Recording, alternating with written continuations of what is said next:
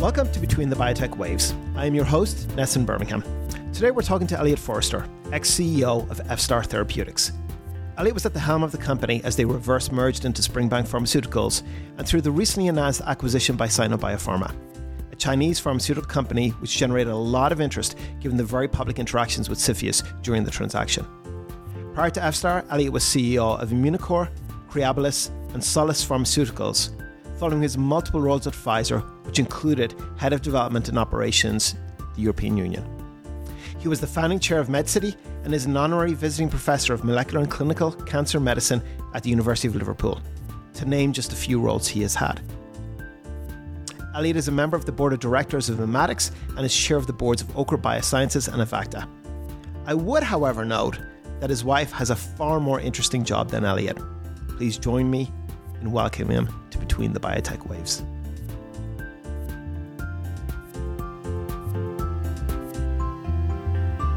It is great to have Eliot on the podcast today. Um, you know, I've had the pleasure of working with Eliot uh, over the past few years on what I would say is probably one of the most complex transactions uh, and uh, extended transactions uh, in my career.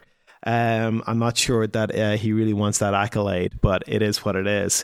Um, so, Eliot, uh, ex CEO of F Star, which is probably what he's best known for, but it played multiple roles that he's going to walk us through uh, throughout his career. Um, I, great to have you on board here today for the podcast. Nice to speak with you, Ness. Thanks for inviting me. So, you know, let's start with like, who are you for those who, people who don't know you? You know, let's talk a little bit about your career and how you got into this business. And I think what's very interesting about you is you're based in the UK. You actually have had pretty deep experience between the UK and the US. So, you know, it would be great to get a flavor from you as you think about that decision to move to the US and then actually to move back yeah. to the UK and actually be involved in biotech in the UK. Yeah, sure. So, um, well, well, again, thanks very much. Um, I'm a, a, basic scientist by uh, background, so I did a PhD in neuroscience, looking at how the brain talked to the gut. Um, and then uh, a little time later, kind of formally also did an MBA, which mainly left me confused. Um, and, and on the back of, of the neuroscience uh, doctorate, I moved to Glaxo when it was Glaxo in the very early 90s um, to look at translation models um, from uh, non-clinical clinical space and building uh, healthy volunteer models for uh, pain and uh, other uh, symptom types associated with the with the gut and, and you know, generally around the body, so arthritic and neuropathic type of pain. I spent four years there, really enjoyable. Went through uh, the first of the acquisitions, uh, many acquisitions I was involved with in, in big pharma. Uh, so Glaxo joined up with Wellcome, uh, I was lucky enough to um, then be expanded uh, into a global role uh, as part of that uh, acquisition and really got my first taste of working uh, in biotech and pharma in the US as part of that. And, and our site in North Carolina at Raleigh Durham was, was where I was in and out of as a, as a visitor running a, a, you know worldwide, a small worldwide group at that point. Um, after four years there, um, I was uh, attracted to go to Pfizer. A couple of my pals moved there, and they said it was a great place to be. Uh, was a very rapidly expanding phase three uh, pipeline in the in the uh, mid 90s, um, and and sure enough, uh, off I went and and joined a phase three development program in in migraine and uh, then into pain uh, arthritic pain, and specifically working on the COX2 inhibitors uh, in a partnership with Searle. Um, and again, uh, ended up, uh, for reasons best known to other people, running those programs on a transatlantic basis, and indeed moved to the US um, with my family, um, and had in fact our second son out, out the States, Henry, or, or Hank the Yank, as we call him in the family um, who was born out there. And so that was really. He's not going to be happy you said that. no, I'm sure he won't. but well, he's not so going to listen to this. Up, oh, he will. and he'll, he'll punch me later. He's much bigger than I am now. So, so, um, so, so that's so that's all good, and we and we spent the time out there running uh, those programs um, and really getting a sense, in particular, of the FDA. We went through three uh, submissions during that period we out there uh, successfully, fortunately, um, and, and, got a, a flavour for you know the importance of uh, US markets, US regulations, and, and indeed how pharma is done there, which, which is the kind of same and different um, just because of scale in particular, but also processes, as you know well, Ness, um, out there. And, and then um, a bunch of acquisitions. Um, uh, you know, Pfizer at that time was was buying uh, Warner Lambert and then Pharmacia, and I was uh, part of both of those. And uh, again, I guess as a result of some of the changes, I got uh, elevated into more more and more senior roles, and eventually ended up running uh, drug development, so kind of the D bit of R and D outside of uh, the Americas and Japan. So, as we all fondly call it, the rest of the world. And again, kept me. my boss was based in New York, so kept really an arm around that that US rest of Europe bridge. Um, at, that, at the end of that period, um, I wanted to sort of test myself, I guess, and the opportunity arose through a friend of mine who's based at Harvard, Clifford Woolf, uh, and Daphne Zohar um, at uh, PureTech Ventures to set up a company back in the pain space. Uh, and that was my first uh, CEO gig um, called Solace Pharmaceuticals. Uh, the great irony of that company was that I went in, and the first thing I did was in license the small molecule from a big pharma as a biotech. And um, I guess it was because it was my first time, I didn't realize that was the wrong way around. Um, as it turned out, that molecule um, was was probably um, a, a, decent molecule for what we are trying to achieve, but not the best. And, and the phase two study we ran uh, failed. You couldn't have got a cigarette paper between placebo and active. And that was the end of that company. We closed that company down. And I guess the most important thing there, at least for me on a personal learning journey is how much you learn about the company and people as you're mm-hmm. closing them down rather than just being successful uh, all the time. Um, from there, I went back into another uh, inflammation company uh, called Creabilis, uh, again as CEO, based this time uh, out of Europe, um, and, and, really for the first time took a company from a non-clinical stage into the clinic, um, and uh, eventually that company was bought um, by a, list, a Nasdaq listed company called Sienna. From there, became CEO of a company called Immunocore, um, and uh, really got my uh, teeth into uh, that transition again of taking a company which is in a single location, making it multinational, raising uh, capital uh, to fund it. We, we, raised quite a lot. It was it was a time where uh, very big funds were starting to be raised. We did a 320 million Series A um, and, um, and, and again uh, moved that uh, organization forward. And then uh, in the late summer of 2018, uh, I got a telecall call from you uh, on a Thursday evening, which Thursday my time, first afternoon your time, and along the lines of, "Hey Eliot, how you doing? You know, um, we've got this got this company, it's a really cool company, nice and simple." nothing to worry about, you know, in and out, probably turn it around a couple of years, don't worry about it uh, are you interested? And so uh, that was F-star. Um, and it was all just damn lies, Ness. It was the most complicated thing we'd ever seen. I mean, as as you and I know very, very well, it turned into a it turned into a journey of extraordinary complexity. I mean, the, the first thing, and I'll and I'll stop because I know we want to do the F-star story. But the first thing is I turned out to be CEO of not one company but six yes. independent companies with different boards of directors and different shareholders. Thanks for that. well, I, I, was only chair of one. That's all I know, right?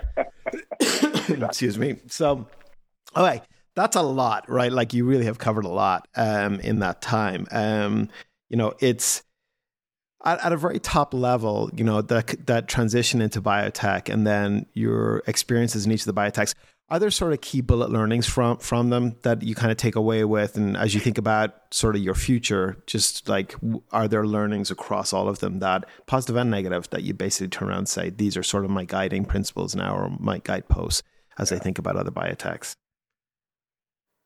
yes i guess uh, look, i I have two rules now for for things i'll engage with and they're they're quite simplistic and, and probably most people think a bit stupid but the ones i use and one is uh, do I like the people that I interact with? And you know, F-star, I really, you know, fell in love with everybody there. It's a fantastic company. Really liked them. That was great.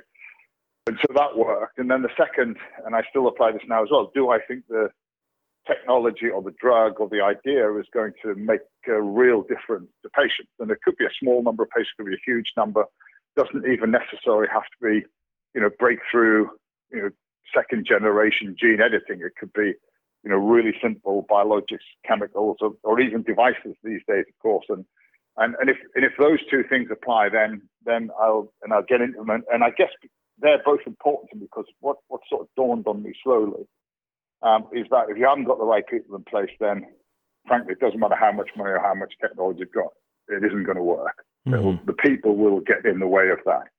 And then secondarily, if you have got the right people, then money will will find uh, the technology, and so we can do the you know risk mitigation experiments that are necessary to move you know these things forward to become you know treatments or drugs uh, eventually. So so so I just sort of apply those two things, and I know, I know they're, they're almost old chestnuts. That you know it's always the people, it's all the technology, but I would say over 30 years in you know organizations as big as as big as 150,000 at Pfizer, an organization as small as six at Solace. Those two things continue to be real. More and more I've seen it, the more true I think it is. And and I think most you know sophisticated investors like yourself also do the same thing. You look at the people, you look at the technology, and then make sure and you know believe everything else will come together. And I think I think they're both true. It is. There is a gut check. You know. You know. I, I look at groups that are at, and you know, as you think about taking a CEO role, that people spend a lot of time doing diligence, trying to predict where the market's going to be, competitive analysis, which is constantly changing. But at the end of the day, I don't know if you feel the same way, but it's it's you almost kind of sit there and say, "In my gut, I believe X," right?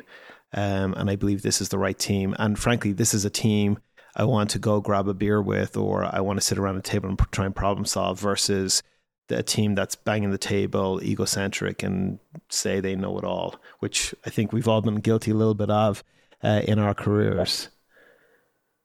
No, I, I, I, completely agree with you, and I, and I think that um, kind of human instinct piece uh, with experience, I, I right. think it's probably tougher. And if you took me back you know, to 1995, I didn't, I'd not done anything, didn't know anything.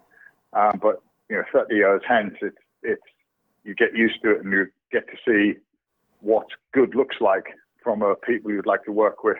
And it's not the same for everyone, I'm sure. I mean, I'm sure the people I'd like to work with, who others would say, "You must be crazy," type of thing. Um, but but I yeah, you worked with me. exactly. I, I, was going to say nothing personal. Obviously, this is a, but but it's but it's, it's that sort of thing, and, and and vice versa, of course. And so so that for me that becomes really really important because we're going to you know particularly in exec role you're committing you know three five eight years uh, to these things and and you know wellness because you've done it as well you know once you're a ceo in a biotech there's no switching off you know it's, it's right yes. seven days a week you know not you do sleep but but you're on it all the time and that's even if you have kind of strict you know don't call me after seven o'clock rules you know your brain's still active and, and there are always things going on. So it's it's a huge commitment for your own energy levels, plus you know those around your friends, family, etc., etc. So so it's got to be you've then got to be in an environment which you're deriving some pleasure, not just from the activity, but from the people who are there as well. Yes, no, for sure. Okay, let's talk about F-Star. I want there are other things I want to come to. Hopefully, if we've got time, into things like you know UK biotech, European state. You know, as we think yeah. about the market, we're yeah. very US focused or US centric, tend to be. But F-Star. So just kind of set the setting the scene up here before you came on board, right?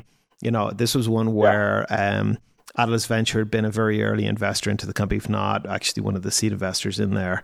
Um, you know, it was a great technology around uh, bispecific antibodies with IgG format that allowed you really to have a more modular based system for the bispecific itself.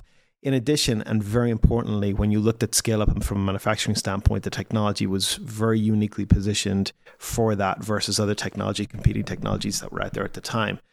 The um, it, the way the company been sort of structured, and, and Eliot, as I as I give this history, please jump in and correct me if I'm misstating anything.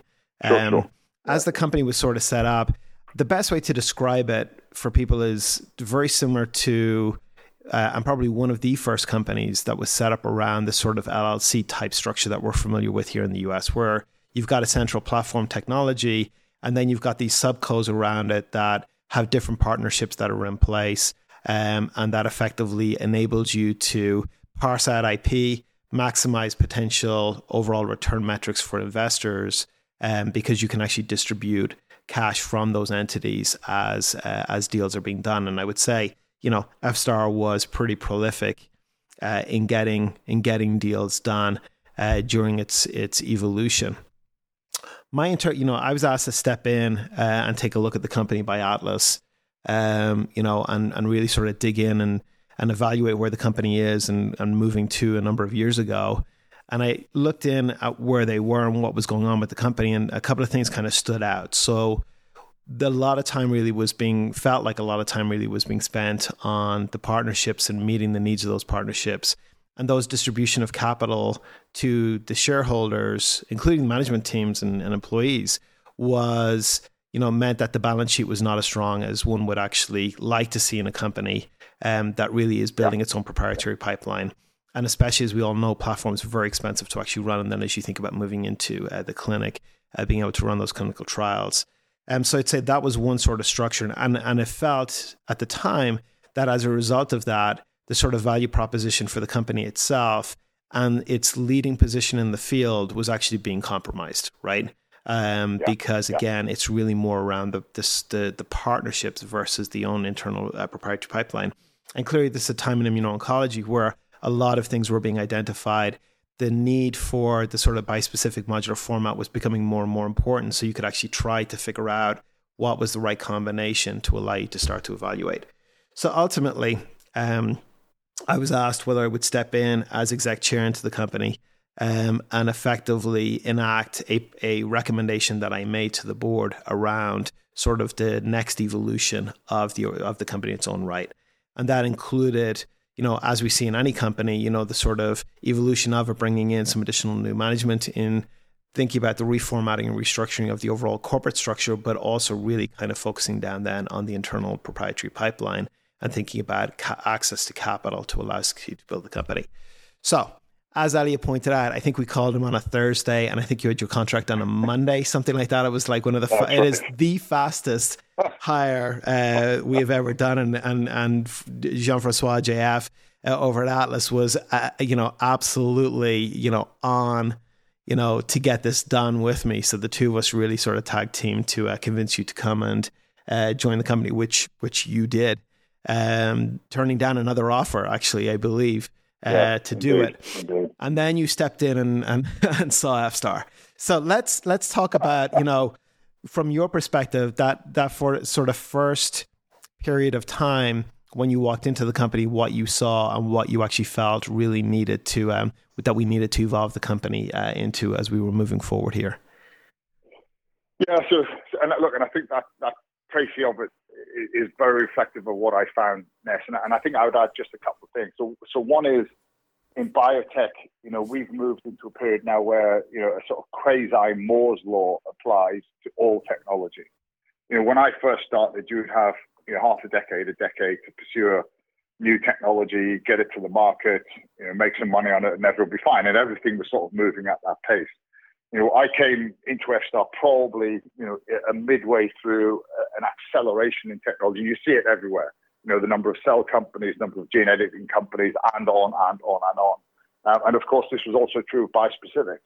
And and I guess the the, the consequence of the time that was spent uh, at FStar with those partnerships, and by the way, unbelievably successfully, lots of money returned to investors, lots of money returned to shareholders. But the consequence, because of this sort of quasi Moore's law was that the bispecific platform um, was not just the best, but but at the time it was the first at the beginning of that. And by the time I'd arrived, it was still, I believe, the best, but it was one of many, many. And so we then had to spend our time making the this is the best arguments rather than this is the only bispecific platform. And and you know the ease with which uh, finances would have flowed and the ability to move that forward. So, so that was the first sort of dilemma that we came across. The second was that our only, you know, our only conversation with respect to um, what is it that you would like to achieve as a set of investors had been, you know, limited to a couple of board meetings. And so with you, you and I went around and talked to all of the investors and said, you know, what do you want to get? And it's like, well, we'd like, we'd like a 10x return on our investment, et cetera, et cetera. But, but, you know, really, let's get our money back. Let's see if we can get a multiple. And I think to do that, you know, as you've already intimated, the only way to do that is to have your own pipeline um, and and ideally access capital markets. And we thought, and at the time, Nasdaq was still wide open. We thought that would be the best route, without really knowing what the future future held for us. And we had nothing in the clinic. Our only clinical compound was partnered through uh, uh, to another company, um, Merck, uh, KGaA, the, the, the, German Merck, as it were. Um, and and that was it. And everything else was very very early. And and we faced the the kind of dilemma that many many biotechs face, and, and it's true in particular biotechs in Europe who have partnerships and also have their own technology and balancing the resource between partnered programs and internal programs and not kind of being a, a slave to either, but also making sure that both are served um, is, is a real trick. And it's, and it's tough, tough, tough. And that level of prioritization is always difficult. But coming into FSTAR, it was, it was easy because, you know, we were an organization roughly of about 100 people all the time. And at that time of the R&D staff, you know, at, at, least a half and probably closer to three quarters were working just on partner programs. So the resource that was being deployed onto the internal pipeline was simply too small. And I, and I think um, that was one thing. And then the second was you and I, you may or may not remember this, um, in the uh, late in 2018, went on the road in New York to a couple of kind of friends and family fun mm-hmm. just to test, test the water to see what it was like. And you know, I remember vividly one of them um, saying to us, well, A, you know, where's your clinical asset and, and why is this the best bispecific? But, but also, I've just looked at your structure and which particular company would it be that we would invest into of all of the companies? And we had this funky arrangement, and you remember it well, which is, uh, you know, F star, alpha, beta, gamma, delta, you know, foxtrot, and, and on and on and on.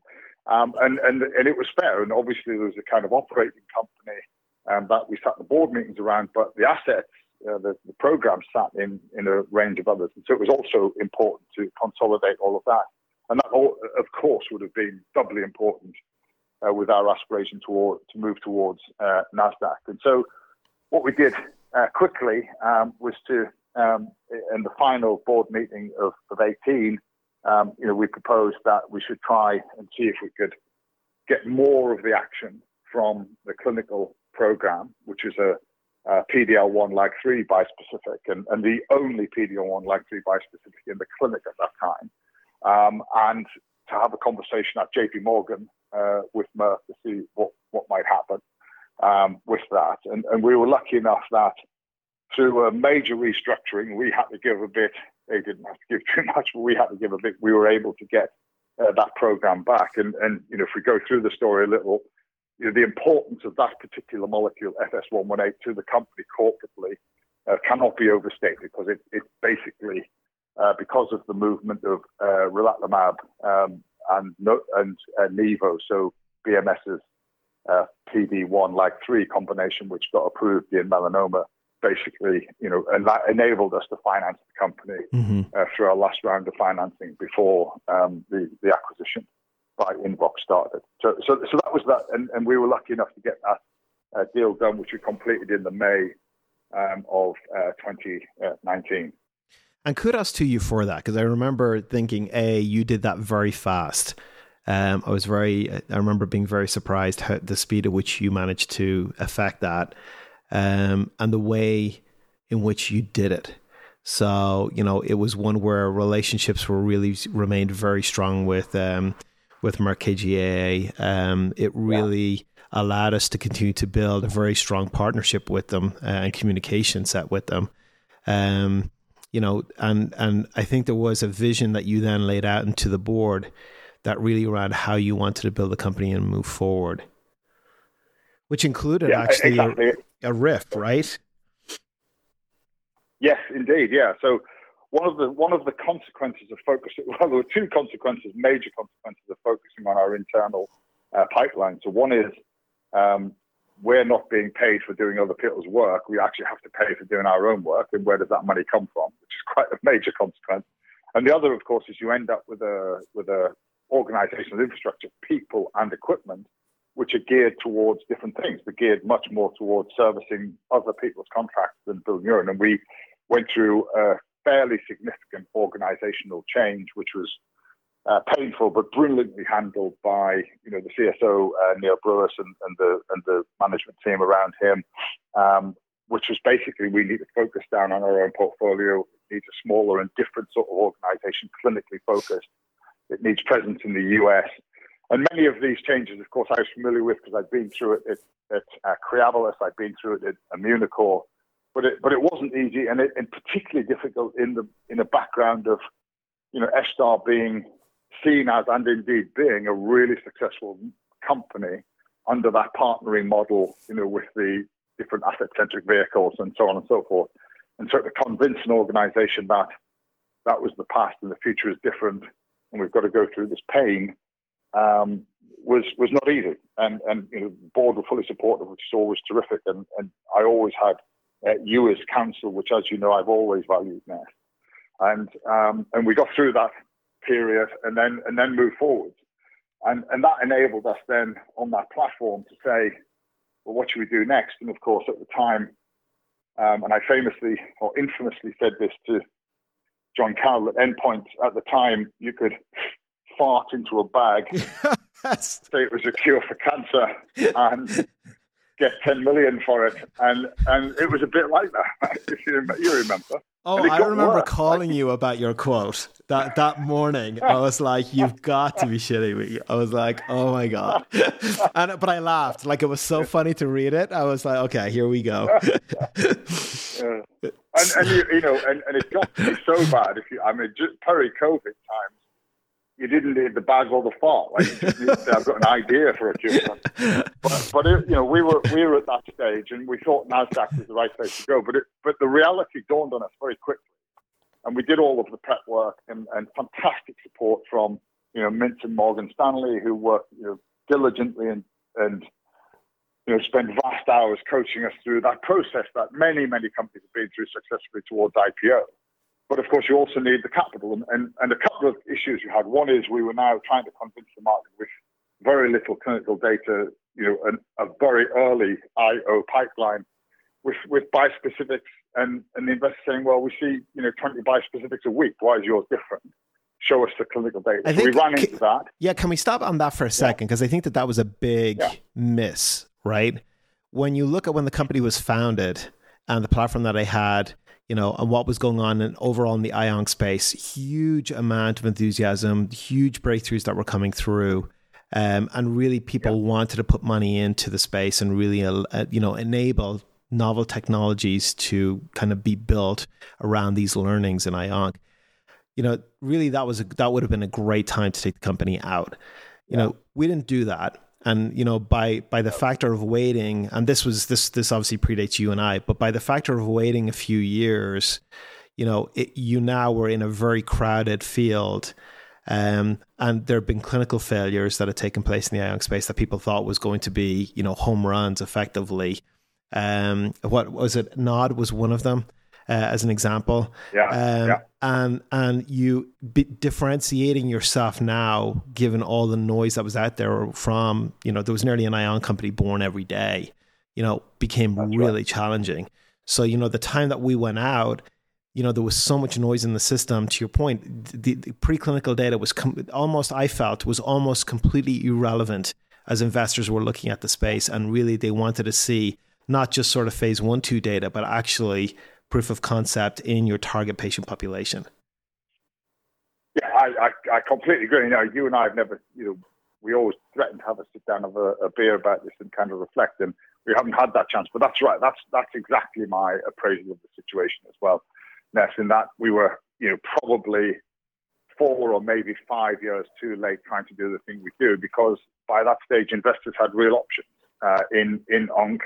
Um, you know, obviously there'd been a couple of uh, new target failures. We were this was pre um, the BMS LAG three data, uh, so we were flagging back LAG three, and everything. Oh, it's very difficult. Yet, you know, yet another checkpoint pathway that could fail. And we are one of many bispecifics. Now, Peter looked at our bispecific and said, that's quite cool and interesting, but show me the phase 2B clinical data that proves that that hypothesis works. I guess anyway, long long story short, we we really struggled to get that crossover financing away, um, and and kind of midway through the process decided that we should do a couple of other things. So one is, you know, will someone just come and, and buy us? And we had a kind of we dipped the, uh, the smallest toe into the smallest piece of water, and there wasn't a lot of noise mm-hmm. there, which we didn't think there would be because the same argument we threw that the investors would use. Um, but we also started to pursue reverse mergers. And um, I know there are a lot of reverse mergers going on at the moment simply because there are many shells, unfortunately, many shells, because of the you know the straitened times we're in with respect to financing. But um, we did the same thing, and there were a few around, and we tried a few, and we got. Um, for those who don't know, the way in which the reverse merger process tends to work is you put your name down on a list of many companies or invited to put your name down on a list of many private companies who would like a reverse into a NASDAQ shell, often with some capital in it and, and a listing. Um, and then there's a process of elimination, series of technology reviews, um, and, and often down to a final two or three. And the banks who run them like to keep a couple of options open in case one falls over. We went through this process uh, half a dozen times. Uh, once got to the last two, um, but once you're back a, uh, uh, a, kind of week after the final interview and they haven't called you, you know you've come second and not first. And then eventually, um, we with uh, Springbank Pharmaceuticals um, got to be the selected uh, party, um, being the, the into the reverse merger. Um, but that wasn't without its uh, fun and games. And and I and I think you know you and I could probably spend another three hours doing reverse merger stories. But the, the one I like to tell was the uh, part of the reverse merger, and, and, not many people do this anymore. But you know we were at a different time. Part of the reverse merger criteria for success was to raise a small pipe financing, uh, mm-hmm. $15 million we'd agreed. Um, and we eventually went around, you know, our investors and got a couple of new investors, and you may uh, want to reflect on the on the Dutchman or not. It's up to you um, when we finish this, but um, uh, you remember those two guys. Um, but we went through this process and managed to come up with, and I don't remember the exact number, like 14.3, something like this.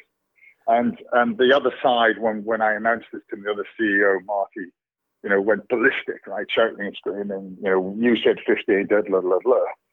Um, and and they said, look, we're going to have to go back. We, uh, not not us, F-star, but then Springbank will have to go back to the market and see if there's another option. And and I was um, and I called you and I said, hey, what do you think? And you brilliantly, and you know, I'll always be grateful for this piece of advice from you. You brilliantly said, tell them it's off. I'm like, whoa, that's pretty ballsy, and tell them it's off. Now, what you didn't know, because I hadn't told you, is where I was. So I play cricket for my local village, and we'd gone on tour to Essex, and I was sitting on the edge of Essex County Cricket Ground, not playing because I knew I was doing this game, watching the boys. At the front of my red van, I own a red VW camper van. I'm sitting at the front of that with my phone propped up, sweating because it's like 30 degrees and I'm in a van, watching cricket and listening to my chairman recommend that we just cancel this deal that we've worked you know a million hours on for the last thing. So well, anyway, I think I think you're being very um, nice because the expletives that were coming out from that phone too, the time, were not insignificant. no, that is true. Uh, we we um, on. I've looked on Duolingo to see if you can find Anglo-Saxon, but apparently it's not available.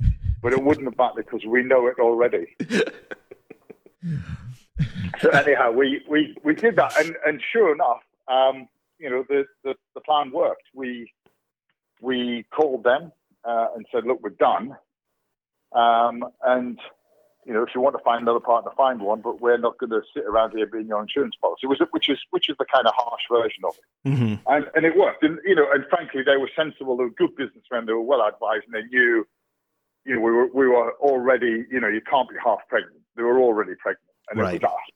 They just had to find a way of getting forwards. And then so that was the Friday. On the Saturday, they called us back and said, yes, we'll do it, but uh, we want you to put a second CVR in place.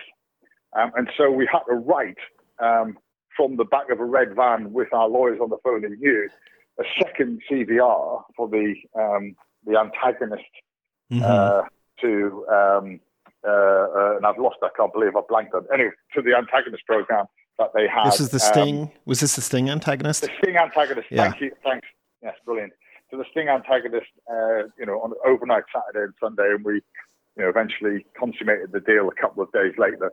But that was quite a that was quite the weekend on that journey um, to uh, to that eventual Nasdaq listing, which came, you know, in the week of Thanksgiving uh, in 2019. Um, and the other the other thing that, of course, was extraordinary. 2020. What the other thing which was extraordinary about that um, was was that in the background to all of this, we had COVID uh, mm-hmm. emerging.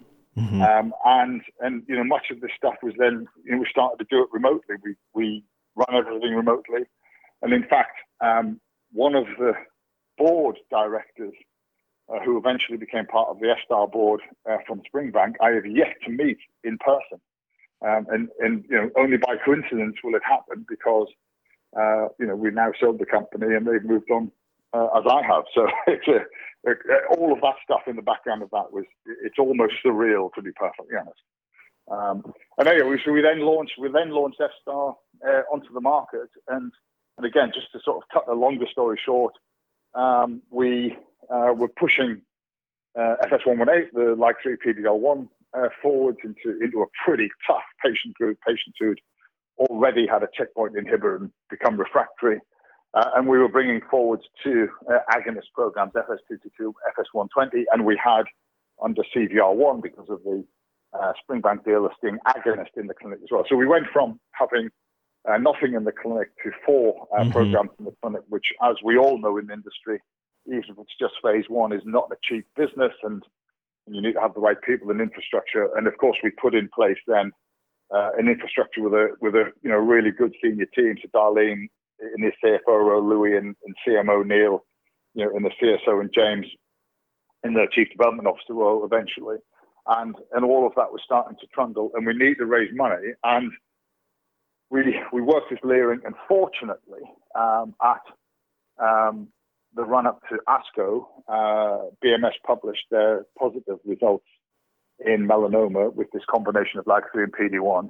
And suddenly the conversations from you must be mad investing in a LAG3 went to you're the guys with the LAG3 bispecific, aren't you? How can we put money in? And you know, we were we raised about 80 million um, as a follow-on and a little bit of um, ATM, uh, and uh, you know we're could have could have raised twice that uh, relatively easily, and um, and that was just one of those things in the industry where you know the timing and good fortune came together along with our belief uh, in that program and, and in that particular pipeline. And of course, if you look into IO pipelines now, you know the third checkpoint is like three. You've got to find the right patient set and the right time in a patient's journey to deploy it. But you know, all of the all of the senior and serious oncology players are now uh, working on that. And of course, you know, I'm sure F-Star will continue to do the same uh, I, under the invoX uh, acquisition. Right. I think you know one of the things too on that raise, you know, I, you know, where you say we could have gone out and raised, you know, twice the amount. I mean, there was the, obviously there was a very big discussion that's going on about the price per share at the time. The market knew because now you're a public company, you, you're disclosing financials. The market knew, yeah. excuse me, somewhat of the precarious position from a balance sheet standpoint that we were at. And you know going yeah. out to raise a very large financing you know we didn't really have the capacity to do that given where the where the company actually was at that point in time from a, from a valuation yeah. overall valuation. Is that a fair is that a fair char- characterization? Yeah, yeah. We we were we were sort of I think we were the last IO raise before you know this current uh, bear market uh, started to run uh, but but prices were already slipping. Mm-hmm. You know, we we dropped by about a third from our peak post um, you know, IPOing, as it were, or, or, reverse merging onto Nasdaq, as it were. Um, and and you know that slide uh, continued, and of course played heavily into you know the ultimate um, uh, acquisition uh, of of F-Star by uh, Invox. In that we were sitting in a in a you know, bear market um, with a still relatively early uh, IO pipeline, as cool as it was, that you know that was the case, and and I think that's you know that was the limitation. The other thing was it wasn't trivial. I think we uh, we did 176 pitches. You're right. Yes. To raise that money. so it, I, you know, one brushes past these things, and, and the other thing is in the context, the, the kind of mental context for us is, you know, in March um, of of 2020, you know, we'd been down to like a month and a half runway, mm-hmm. and and you know, and we still had that carry forward. You know, you'll remember those meetings there at the board, um, wondering you know whether we'd survive and would the R&D tax credit come in in time. You know, yes. the life of a biotech. Um, and, and it all did, right? And, and partnerships arrived and, and other things, which was all terrific. But um, we also went in with with that. Um, you know, we know what it's like to be cut close to the bone, and we didn't really want to go there again. Um, sort of mentality. So I think all of that influenced the, the scale. Um, and, you and the other thing was we had a plan to spend 80 million. And this is the plan, so let's do that. Well, that um, was no the right, yeah. right. Yeah. You know, we needed. You know, as we looked at also, we had our own three internal programs that we were moving forward very actively. Right, you were, you know, from yeah. both a CMC standpoint, you know, when you were looking at getting into the clinic, uh, the costs associated with that for the for the two programs beyond one one eight, um, the cost was just exploding, right? So, and we started to look at this market that's eroding away. So, let let's if you don't mind, let's kind of shift into you know where we actually kind of figured out that we needed you know that we needed to do something here that really you know yeah. it was the market's eroding there's something we need to do and that sort of overall discussion that we all had about the next phase of of F-star's growth yeah i mean i think you know the the truth was that no one was getting finance right ipo markets had closed down uh, io and cells kind of dropped dropped off the face. Nothing was getting funded. Uh, we had partnerships, um, and you know we continued uh, even through the latter part of the journey to to build small, uh, you know, early stage partnerships. But really, it was all about our pipeline, and we needed to finance that. And our optionality was getting narrower and narrower, and and I guess we um, felt that uh, you know a, a, a strategic um, move would be a good one. And uh, what happened um, is that we were approached um, by Invox, and this is all a matter of uh, public record, um, in uh, the fall of 2021 um, um, to say that we'd be interested in an all cash bid uh, for the company uh, based upon a multiple of uh, your share price. And we then went into, into, due process. You know, we're a Delaware listed company, uh, as you know, um, and we um, went through uh, the appropriate market checking. We we went back with Morgan Stanley and Mintz, who were fantastic, uh, mm-hmm. and went into the uh, into that uh, process of acquisition. And, and, this sort of brushes over the fact that we consolidated in order to get Nasdaq all of those companies into one, but still we're carrying some of that legacy forwards. Um, and so uh, went went into that, you know, eyes wide open uh, and and pushing uh, that that pathway forward. Um, it was it was a million miles uh, from simple, um, and and there are all sorts of reasons why that's the case. But most of the lack of simplicity um, of the organizational structure, you know, the the fact that we're going through an acquisition and, and, and, due diligence. So it's very typical of everyone's deal. And you know, any CEO or board or chair would say, "Yeah, I know we've seen all of that stuff." What was a bit unusual was that our acquirer's parent company is a uh, Thai but Hong Kong listed Chinese company, and um, listeners will know the the geopolitics um, of that. And and we made a decision uh, based upon recommendations from our advisors and council.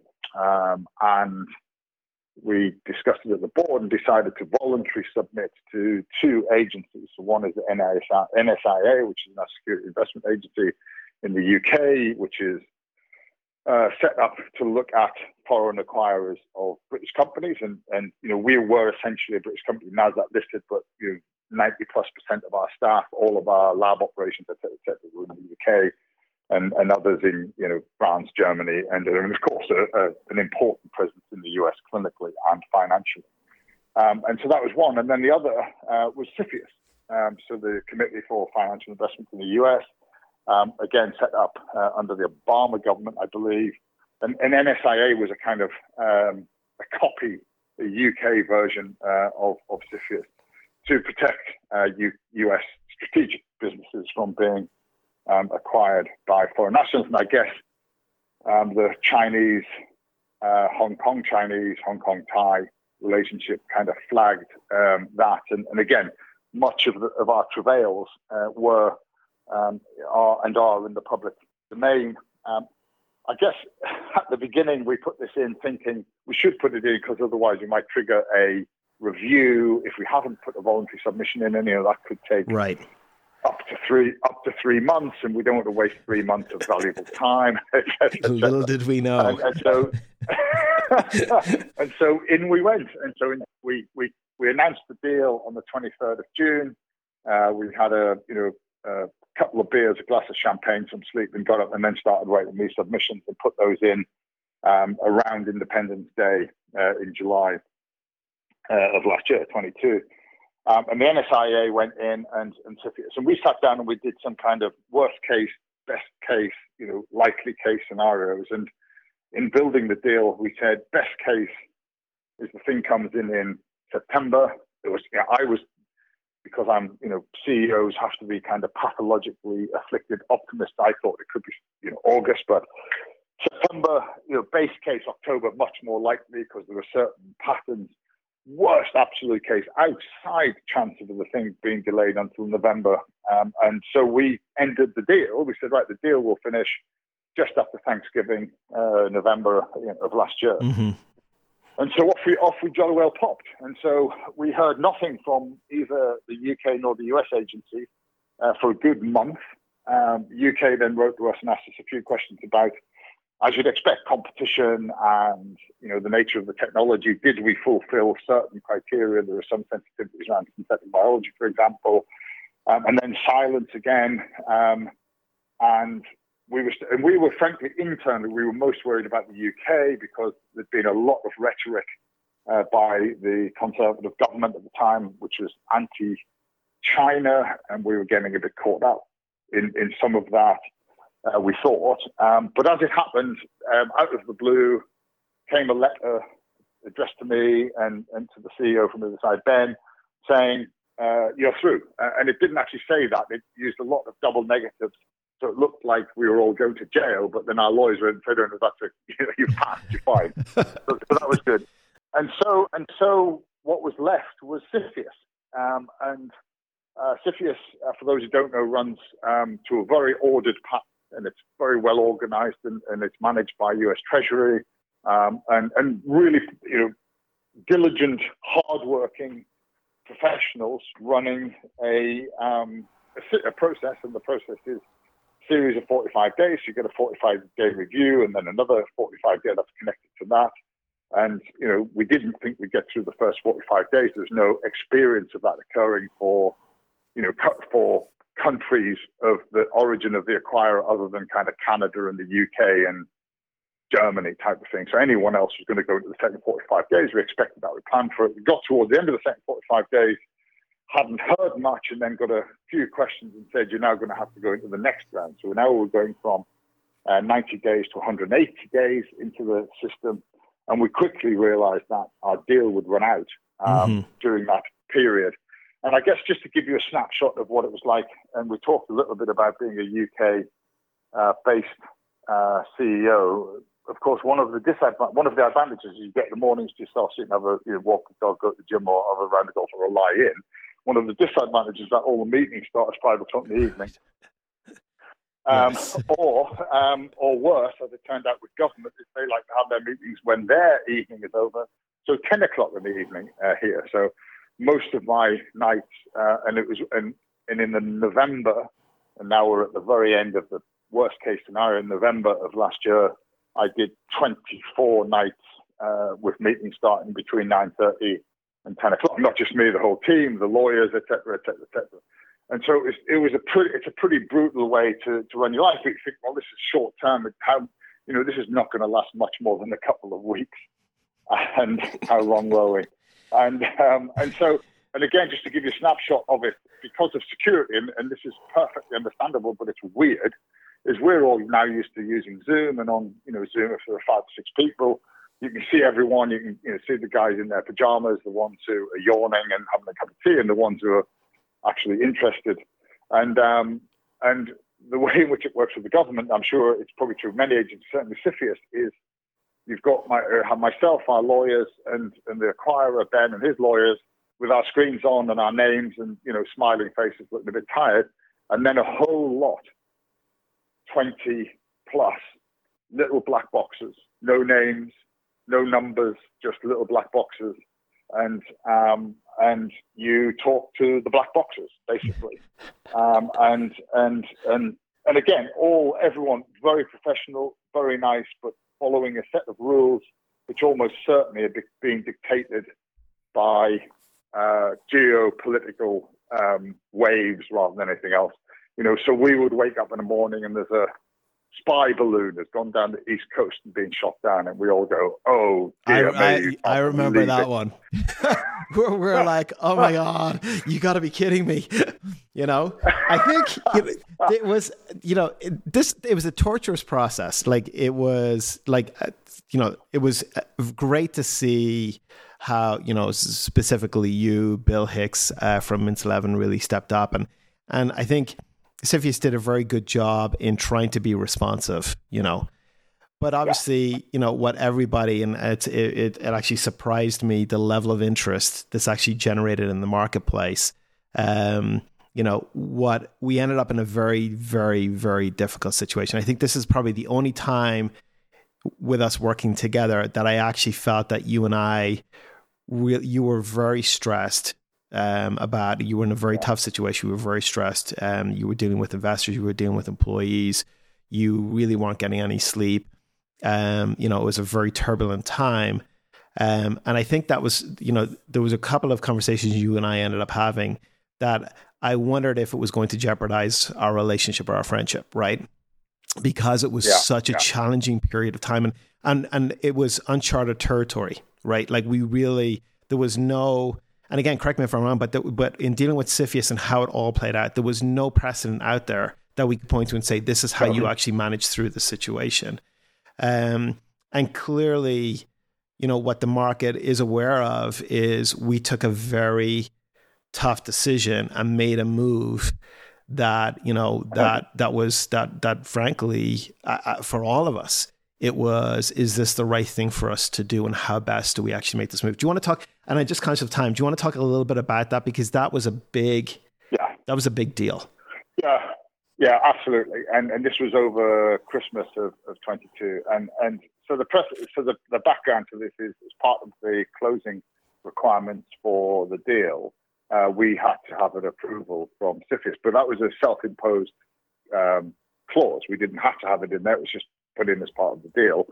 Um, and so we decided uh, collectively, us and the other company, and on advisement with the lawyers, and informed CFIUS that we were going to waive, and we were, we were at um, deal amendments because we had to keep extending because we'd gone beyond the first, you know the first deal running out. We're at deal amendment number four or something like this. Everyone's tired, as you say, strung out. Uh, investors are up and down. They're calling every single time we put a K out, et etc., etc. Um, and and the um, and you know the the decision was made um, to waive this particular clause and then just close. Um, and and we got to the 23rd of December. We talked to CFIUS that this was going to happen, and they um, they heard it. Uh, did not obviously didn't acknowledge it, but heard it. They didn't say no, and so we sort of we took that as the kind of green light, and so we pressed the button. Um, we worked through uh, the 25th and 26th and went to close it on the 27th. And at midnight, um, and literally this is not even one of those two minutes of midnight, this was five minutes after midnight when the deal, uh, all bar the confirmatory exchange of documents had been closed. Uh, we got a standstill order mm-hmm. from the US government um, and basically said, "That's it, you're done. You're not moving anywhere." Um, I went out for a walk that morning, and you know, with my wife and the dog, and said, "I think we're done. I don't think the deal's going to close." But actually, um, what had happened was CFIUS had just said, "You know, this may be something we will agree to, but we're not agreeing to it on your terms and your timing. We'll only agree to it if we agree to it." Um, and so you're going to stand still until we get to know more. And that was a that was a particularly tough uh, uh, time. And again, as a matter of public record, how they found out about it is one of the lawyers, for reasons best known to themselves, had contacted a old colleague in CFIUS and said this was about to happen, uh, and then the whole thing uh, fell apart um, as a consequence of that. You know, I think in in long hindsight, it was probably a, a, good outcome, but I can tell you right now, at the time, it felt like an absolute shock, and I know we were all, um, to put it mildly, pretty upset and all speaking Anglo-Saxon to each other uh, at that point. But, but, but we, you know, we, we, we pivoted and continued on. And the hardest thing was getting the team, you know, who'd been working and the board who'd been incredibly patient, and of course the acquirer who could easily yes. run out of enthusiasm. Yes. Who had to keep extending these deals um, to keep going, and and ultimately we kept this work on, and I guess you know we got to amendment number eight, and and for those who know, eight is a lucky number uh, in in uh, you know Chinese and Hong Kong Chinese culture. And I called the CEO and he said, "Do you, I said, you realize it's the eighth amendment? I want you to be lucky for us." And and sure enough, we continued to give information and and, and work with CFIUS. And and then after having spent you know, pretty, what felt like pretty much every waking hour and, and understanding every single move and backwards and forwards on it. Overnight on a Monday, uh, we got up and there was an email um, in our inbox with "You're approved" on it. So there was no, it was just the most extraordinary thing because there was no, you know, we're going to send you the approval. Well done, lads. You know, right. all the work. It's been a great partnership. Anything like just approved, boom, stamped, and and then we're done, and we didn't need to film them again. And it, so you know, the next day we closed and all of that sort of stuff. It was just, and and I and I don't know whether you felt this, Ness, but but I, given that we'd been then since the previous July, and this is now March of this year, working on this CFIUS approval, I sort of didn't believe it. Right. I kept asking, yes. you know, the lawyers and, and other people, is this real? Is, is there something else? And I, and I just couldn't get my head around the idea that we'd sort of eventually come out of the other side of this thing. Um, and, you know, and, and, then the company moved on and, and so on and so forth. And, and that, that for me was the kind of strangest part and then the sort of deep exhaustion set in for everyone. I mean, I know the you guys, the board, and you, Ness, you know, as, as, as leading the board and council, you know, every single day of every single hour was available, and we were all shot. Um, and and um, but but terrific, you know, because the uh, deal happened. We returned capital to shareholders in a market in which people were basically not getting anything back, and we gave them back multiples on average multiples of that investment.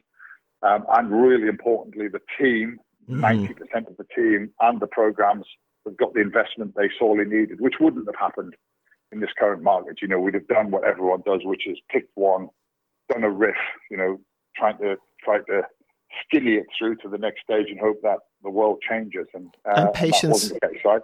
you know, and patience Sorry. continue to get drug right? I mean, there, there was exactly. a point that we were coming to which was like, are we going to have to shut clinical trials down here? How do we think about, yeah. you know, ensuring exactly. that we're able to continue because we were seeing some good, um, you know, uh, data coming through from patients. I think, you know, yeah. you, you skipped. Yeah, exactly. I think there were probably two things you, you, you kind of skipped over, but I think it's important to flag is the decision to move forward. That was a really tough decision for us right? We spent a lot of time just walking through various scenarios, implications. How do we make sure that we don't catch CFIUS by surprise by doing what we're going to do here? Um, and as best we can, kind of bring them along the journey with us in our decision process. And when we actually make the announcement that we're actually going to go and make the close, right? So, you know, that was that was yeah. a very yeah. challenging period of time just thinking how do we navigate through this because the balance sheet we're still very conscious of where we are from a balance sheet standpoint we're conscious we're going to start losing employees, you know, if because they've been told there's a transaction that's going to happen, they're reading about it. And then, you know, you're starting to see endpoint news picking up, for example, that we've extended yet again, or there's a rumor out there this transaction yeah. is going to close. Um, and then to your point about Sino, I mean, they were great.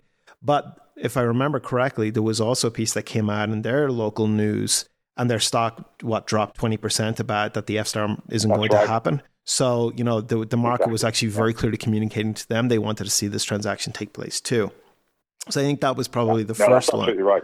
you know, and then the second one, you know, to your point was, it was, I remember waking up and seeing the email. Like I went to bed thinking, we're done, right? We're going to close. Um, yeah. This is just now, you know, CFIUS have, have, have known this. You know, we, they, they, they haven't done anything, which we assumed was a green light.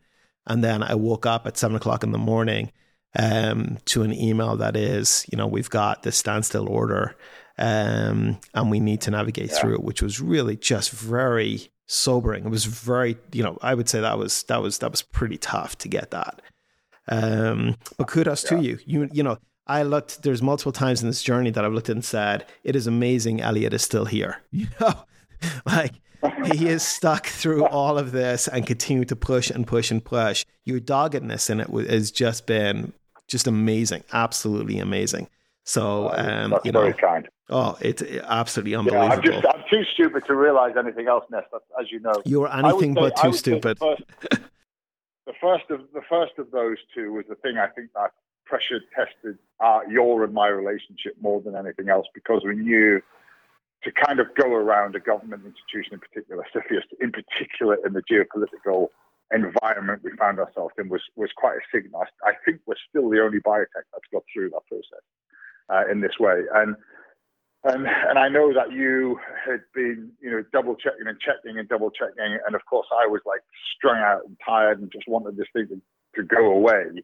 Um, but but I think your your doggedness as well, your diligence was really important. But I you know, I, I do think we probably exchanged a few expletives at that point. Um, but I, but I, you know, I, I, I hope you know, and I and I knew that it was coming from the right place from you, and and and and frankly, that that chair CEO relationship, when it works, does this sort of thing, and and I think um, that was at its toughest, but at its best on behalf of shareholders and patients and, and our staff, frankly. I agree. And, and, yes. we, and that was a, a, a, brutally difficult decision to make. Um, and then, and then just to get a letter saying stop. As a consequence, it was, was disappointing. I think, as we would say in England. Um, oh yes, yeah, no, extraordinary, really extraordinary. And, it's, and, and, and I guess, sorry, go for it. I, I, I don't know how long we've got, how long we've got, but one final thing is is we were then all absolutely delighted we closed, etc., etc. And we transferred the funds and everything moved. And we moved all of our funds into Silicon Valley Bank. Yes. On the day that Silicon Valley Bank. You could not make this up. you could not make this up. They, they it really was. Trouble, and that's absolutely true. And, and I remember sitting in my kitchen fretting on a Friday morning. It was that Friday. Um, and, and my wife saying, "Why are you worrying about?" It? She said, "Oh, it's the, it's about." It. She said, "It's got nothing to do with you. Stop it." And I said, "Actually, I'm really worried about this." And and you know, thank heaven, uh, Darlene, our CFO, had done a bounce in, bounce out of the accounts. So we we're moving hundreds of millions of dollars around the shareholders through Silicon Valley. And if it had been 24 hours later, right, we'd probably still be trying to close that deal now to get all of the, you know, those hundreds of millions out of that US account. And um, and we just you, you literally couldn't make it up. It was like no. Uh, could it could it happen to anyone else? But anyway, that's again, you know, in with the we can smile about it with hindsight, but that was a pretty that was tough sort of twenty four hours as well. Yeah. Well, listen, yeah. this has been uh, you know this has been great. I'm sorry. Um, the I actually would love to get you on again and talk a little bit more about UK biotech, what you're seeing there, and yeah. the differences between US and UK. But um, this has been fascinating. It was it was a what a roller coaster that whole F-star experience actually was, and it is not it is not a case study of perfection by a long shot. I think it's fair to say, right? Um, right, Eliot, exactly. This has been it's been great to talk to you. Thank you very much for your time, and um, you know, and thank you personally for all the hard work that you put into this, the diligence, you know, the doggedness, um, and just you always came to it with a with a very good spirit. Um, so it was great to work with you through it um, and through probably you know some extremely difficult periods. So um, so personally, thank you for all of the work that you did here. The pleasure, Nessan. I look forward to doing it again. Absolutely. Thanks a lot, Eliot. Uh, take care thank and I appreciate you taking all the time. Right. Bye. Thank you for listening to Between the Biotech Waves.